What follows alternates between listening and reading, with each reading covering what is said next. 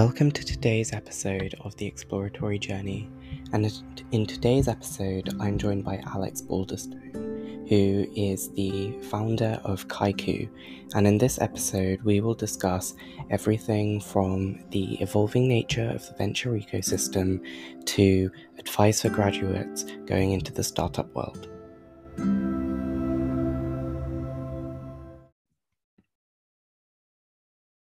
Hi, and welcome to another Exploratory Journey episode. And today I'm joined by Alex, who is the founder of Kaiku. Hi, and thanks so much for joining me today. Pleasure. Thank you so much for having me. Can you tell us a bit more about yourself, maybe a short career overview and kind of what you do? Absolutely. So I wear a few hats, but the main hat I wear is running a company called Kaiku. We're a scouting platform for about 400 VC funds worldwide. And we use AI. So we built a platform that tries to improve the quality of deal flow for what we call emerging VC funds. So we typically focus on corporate venture capital funds, tier 2 to 4 VC funds and family offices. So traditionally the funds that are earlier stage, probably smaller teams and don't have an internal tech stack to improve deal flow. A small part of my time is also managing the venture side of one of the UK's biggest regional accelerators called Birmingham Enterprise Community. So I do legal funding and also manage a small portfolio of companies we have equity in as well. I studied at Warwick. Going back, it feels like an eternity now, but started with a law degree. Wasn't for me, very useful for anyone in VC or anyone in venture or startups. It will be half your work, and it is half my work, but wasn't for me. Ended up in the business school there. Also spent a year at a business school in Paris called HEC. So I've done quite a bit of work across many European ecosystems. Met my other co-founders through Warwick as well. We come from different backgrounds, from other startup ecosystems. One of our other co-founders, Trish, used to work with Crunchbase, a lot of their data and a lot of diversity and VC related initiatives. And we sort of built up from there. We're backed by Startup Wise Guys, one of Europe's biggest B2B investors, and a host of about 10 other investors, angels in their own right. Now we're about 400 funds, about 50 different countries. That's super cool. It seems like you've done a lot of varied stuff. But can you tell us a bit more about kind of Kaiku, what made you initially start the company and kind of like your motivations behind it? Absolutely. Yeah, sure.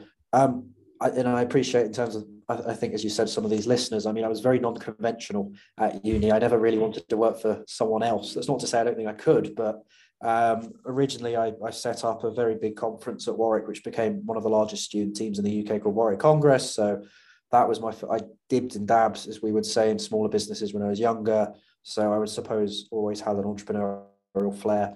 Yeah. And after changing course, created with a big team what became the first multidisciplinary conference in the UK, and that was really fun because traveling around Europe, we had speakers like the CEO at DLA Piper, VPs of the European Parliament, a number of sort of leading board members from banks and things like that.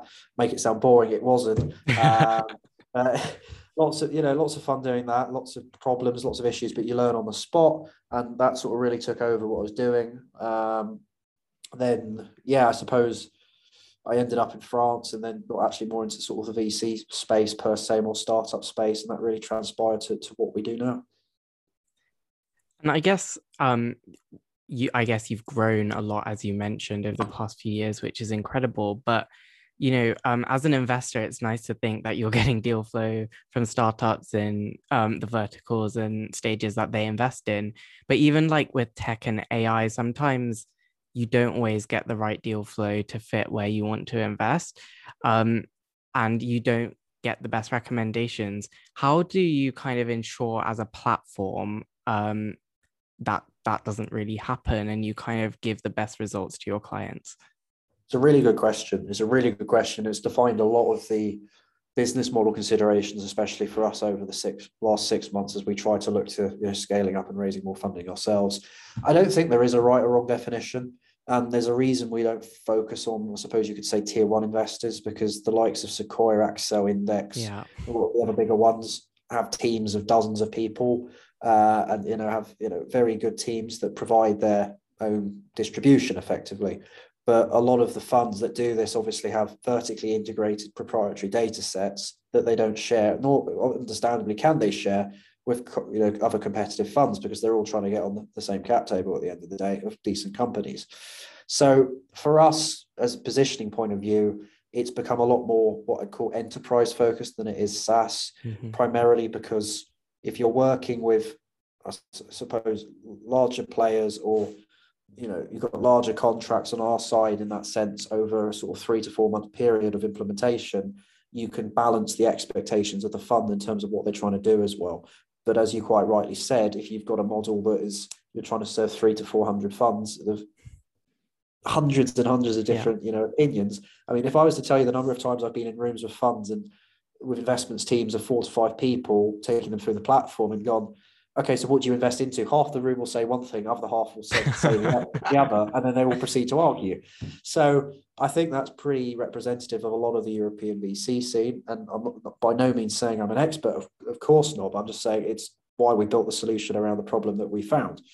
So I don't think there is a right or wrong way, and there will always be a lot of manual bias in this. So that's why we don't do, yes, we do an element of due diligence, but a fund is always going to have a behavioral insight or something that their gut tells them to go into. So for us, yes, they can make a profile in 15 minutes and give them us implicit feedback to improve what comes through. And how we improve that is really, I'm trying to think about 500,000 data points now we work with, which really is not that many because that's only on about 20,000 companies.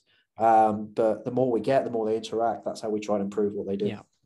And I guess that only comes with time. And I guess like iterating and figuring out what works best. Precisely. And I mean, I think it's worth saying we're still at a very early stage as well. We can only adapt to the feedback that we get, and only about 5% of funds in the world use AI in their processes because they're all using Typeforms or HubSpot or something pretty basic, which is fine, but it's not really a way to scale a VC. But over time, more and more funds will probably, especially if they're investing in tech, will start to look to finding other solutions. Yeah. You'd hope so that they would move away from a contact form on a Squarespace website. So, Yeah. Well, do you think going through a platform can potentially kind of lose the personalized touch that comes from an initial pitch? VCs, a lot of them, harper on about how it's all about relationships and it's a people's business and all of that. And do you think kind of the platform, going through a platform, can kind of reduce that, or do you think it's quite the opposite? I think it's a really interesting point. And I think the good funds are always going to be able to get on the good cap tables at the end of the day. And I do get a comment, quite a lot from a lot of funds going, well, why do we need you, if we can find good deals? And I go, well, you've just told me that you don't need us, so this is why I don't focus on you as a fund. So those aren't the funds I focus on. I think a big thing that is changing is retail access to competitive deals. So if you've seen the likes of Vauban and Odin and other really interesting players like that, we don't do that. That's not what we set out to do. And in their own right, they're both doing very, very interesting things, to say the least. But I think that's definitely an interesting sector to, suppose, democratize access to startups. And why wouldn't you want someone that's got a very good operational experience but might not be able to put in a very large ticket? It's it's a no-brainer, and it's not crowdfunding, obviously. So yeah, I think it's going to take a long time for the mentality per se to change, but. Hey, yes, I think to answer your question simply, because I'm going on a bit, yes, using a platform can provide a competitive edge, but it's really dependent on the vertical of the market we're focusing on, which is why we focus on the emerging VC segment. Yeah. And I guess, as you mentioned, you're still kind of very early days and there's still so much you want to do to expand. What has been the biggest challenge so far in scaling, particularly because of the way in which the VC industry in Europe especially works and how closed off it is, how it's very much a few people who all seem to know each other and all seem to kind of work on deals together? How did you kind of go about like breaking into the industry, trying to persuade people to actually start considering to use the platform and then I guess growing? Simply put, I mean, when we started, we were a more community-based platform out of Google for Startups, and it was definitely the wrong thing to be doing. But hey, this is what you learn as a first or second-time founder to pivot. COVID, if anything, as horrible as it's been, it was quite a good thing for us as a business, because remote deal flow, people not being able to meet founders in person and things like that, and just a new multitude of funds coming into the VC space was a good thing for us. So summer 2020... we went out to hundreds of funds and then had hundreds of funds basically go, no, what have we got to lose, from a deal sourcing perspective. So just remind me what your question was specifically there, because I'm going off. What was kind of, I guess, the biggest challenges in scaling?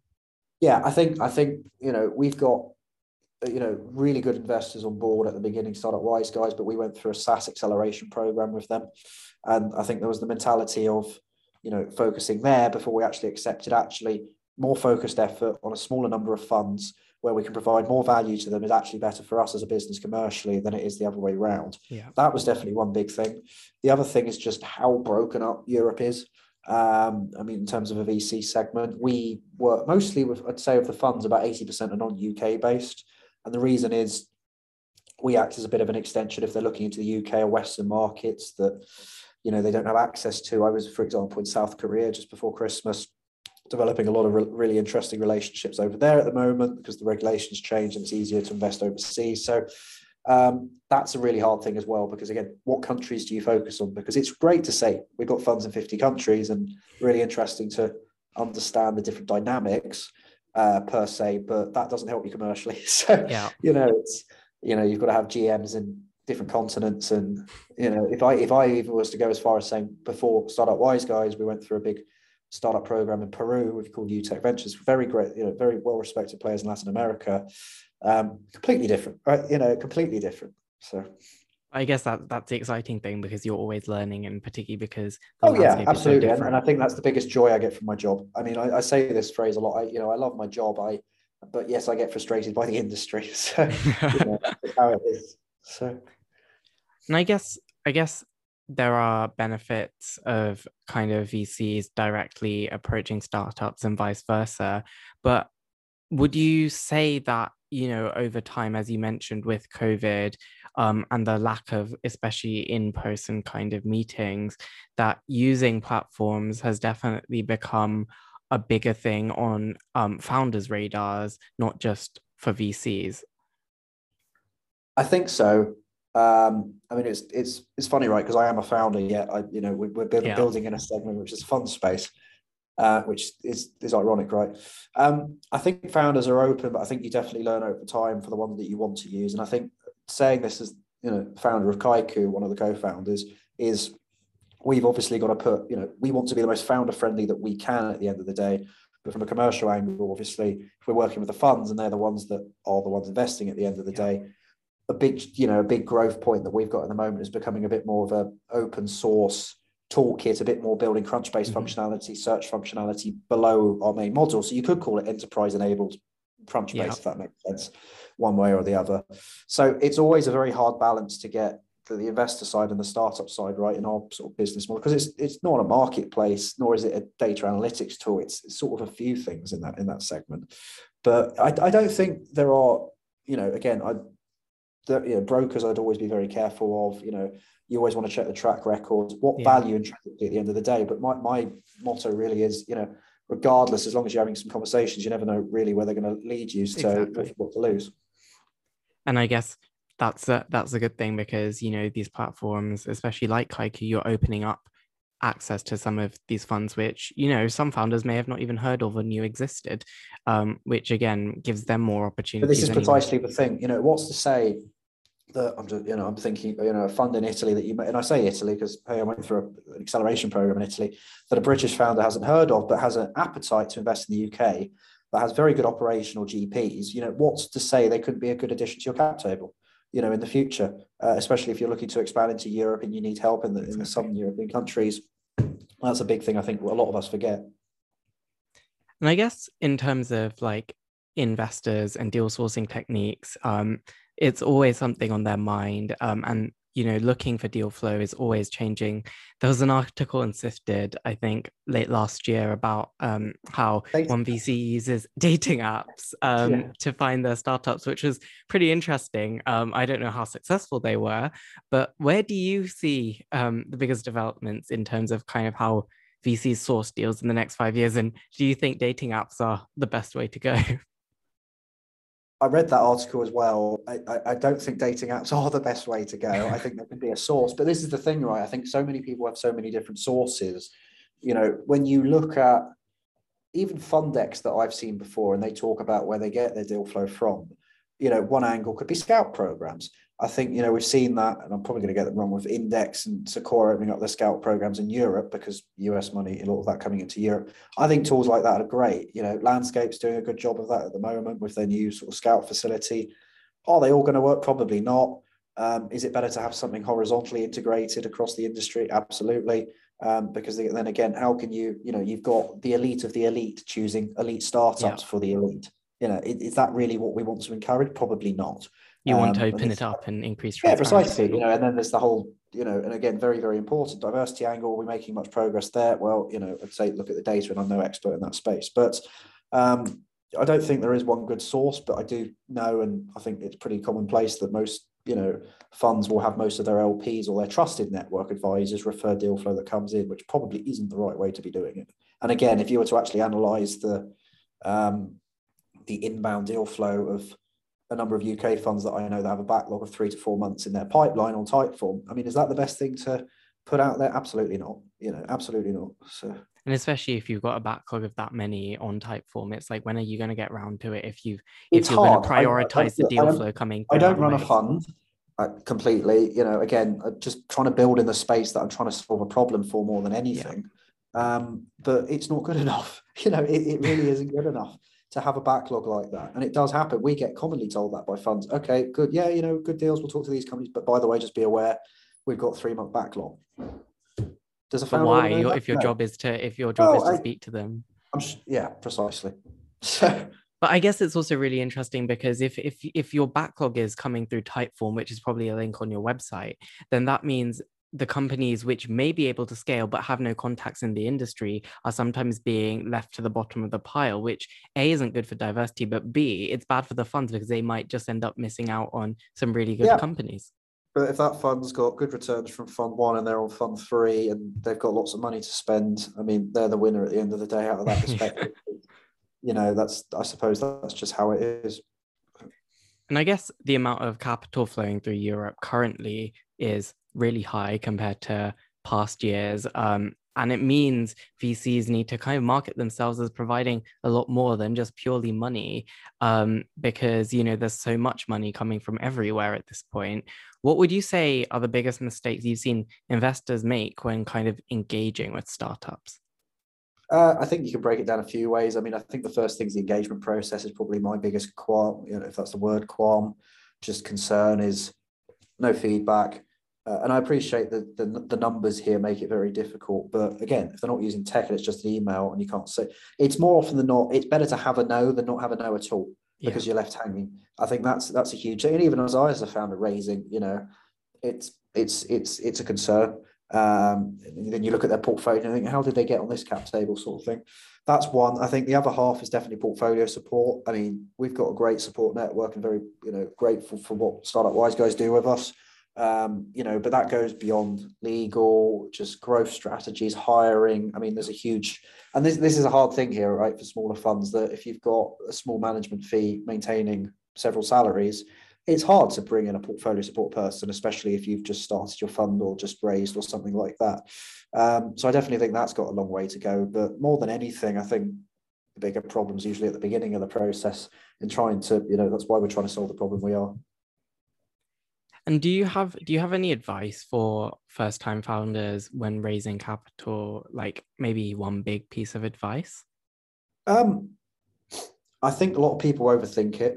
I mean, provided we're assuming you've got something built, hopefully, or you've at least got some early user feedback. I'm not even saying revenue, but it always obviously helps. I think being very confident in yourselves, you know, you should be confident in yourselves. And actually, one of our investors, Andrea Orlando, who's the managing partner of Wise Guys Italy, and I'd recommend following him on Twitter, not just because he invested in us, but because he writes some very good tweets and, you know, follows the market very clearly. But one thing he did say the other day is he's surprised how many founders don't oversell themselves. And, you know, feel confident to be able to do that. If it's on your deck, where did your team work? You know, I'm surprised how many decks that I see that, and I don't know where they work, but they work at a big company. I'm not saying Google, but, you know, a lot of really big startup players or their early employees, and they don't get that across. And every, you know, I always say every experience is relevant experience. I mean, hey, I used to run a conference, you know, now I, you know, if you ask me what VC was 2.5 years ago, I don't have a clue. you know, that's just how you make your way into what you're doing. So it is just sheer perseverance more than anything else. As much as I dislike saying that, it is, you know, it is part of that as well. But networking as well as part of that is a huge thing. And I guess investors also kind of want to know your story. It's not just, you're just another kind of startup and object. Yeah, it's storytelling as well. And we had lots of work with this with Wise Guys. I mean, when you're on a program for 5 months for 15 hours a week, it gets quite intense. But, you know, I think there's a huge amount of value with that, especially storytelling, you know, presenting yourself. I know I've been speaking really quickly through this, you know, through this podcast. But again, you learn to speak to different markets. And culture is a huge thing. I think we, you know, I think lots of people miss across continents and just pitching, and there's just different ways of doing business as well. And I kind of wanted to go back to what we started off with in terms of your career, because, you know, you mentioned to me that you never really saw yourself kind of in the corporate world. And for a lot of graduates, particularly today, particularly post-COVID, particularly realizing that there are so many other opportunities out there and you don't need to follow the conventional grad job kind of career path, whatever all your peers are doing. And although that's really scary, especially for someone straight out of university, having no real clue about the working world, do you have any advice for someone who realizes or has come to the conclusion that, you know, they don't want that grad job and they want to build something, they want to go work in a startup or VC or something like that, and want to kind of start their own thing? And is there anything you would tell yourself back in the day when you had just graduated, which you think would have been great advice? I think community is probably the biggest thing, and I appreciate it's a buzzword, but I really do mean it. I mean, we were fortunate when we started to be part of Google for Startups, which sadly no longer exists. But if you can find that right community in your area that helps you get off the ground, and really around those people more than anything, those are the ones that will get you through. I mean, as I say, part of my time with the accelerator in Birmingham, you know, outside London, and we've got to remember, I appreciate most VCs in the southeast in London, but there is a huge country out there beyond, you know, London and the M25.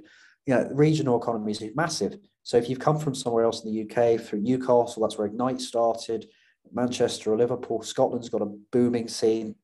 And again, one thing I often say to a lot of businesses looking to come into the UK is actually don't forget about the opportunities of setting up in Wales, Northern Ireland or Scotland. That local money there, and especially equity investment's huge, much better than in tons of regions in the UK. So I'd say it's really that community, it's really getting in. But if you get that opportunity to even intern, again, I probably shouldn't say paid or unpaid, but I would say that just to help out, I really would, because you're associated, you're picking up that knowledge, you're networking with the right people. And I think that's the best way to do it. Of course, you've got to balance everything and have a sustainable lifestyle. But, you know, that's why there are programs out there like, I'm going to get it wrong, joindorm.com, you know, Ideation, Horizon VC, investing in ideation stage as well. It's not for me to say if it's good or bad, but I'm just saying there are more ideation stage programs and more ideation stage, you know, things to go through. NatWest Entrepreneur Accelerator, there's a lot out there. And I guess that's also really exciting, particularly because it means that, you know, startups coming through London, through the UK, through Europe are going to start to rival those kind of being built in Silicon Valley. And for far too long, I think that some people. Yeah, I mean, there's more. One of our team, Sid, used to run. He's the investment director at Ace Adventures, the biggest student fund in Holland, if I remember correctly. There are many more of these now in Germany. First Momentum, Spain. There's one in Barcelona. We've got obviously Creator over here as well. Jamie was obviously the dorm room lead at Stanford, if I remember correctly. There's a lot more possibility than there used to be 5 years ago, and I would say jump on it. It's not perfect, but it's come a long way. And I guess. That's also probably going to lead me on to my final question, which I like to ask everyone, because I think it's really interesting to figure out, you know, where everyone's coming from in terms of their career. So what kind of motivates and inspires you to do what you do?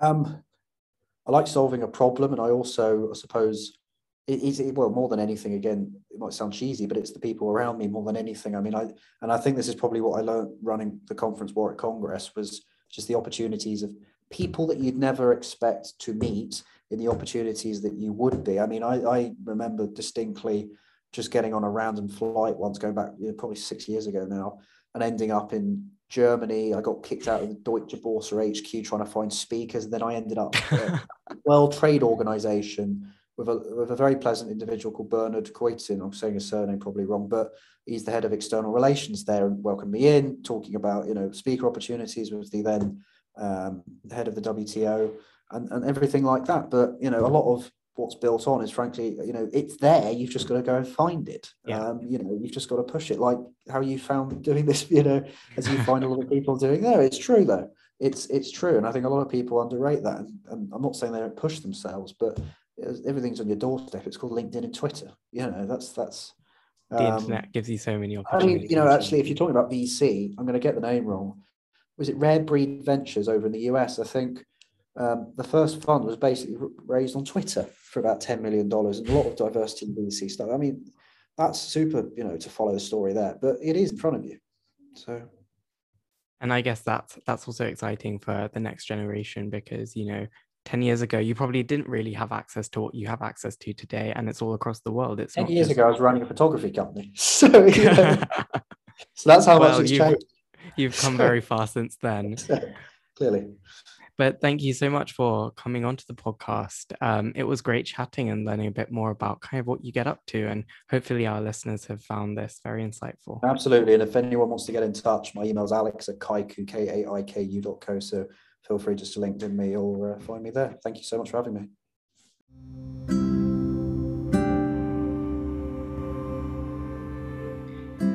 Thank you for listening to The Exploratory Journey, and I hope you have enjoyed this episode. Please make sure to follow or subscribe wherever you get your podcasts, and make sure to follow all our social media channels on Instagram, Twitter, and LinkedIn to stay up to date with our future episodes.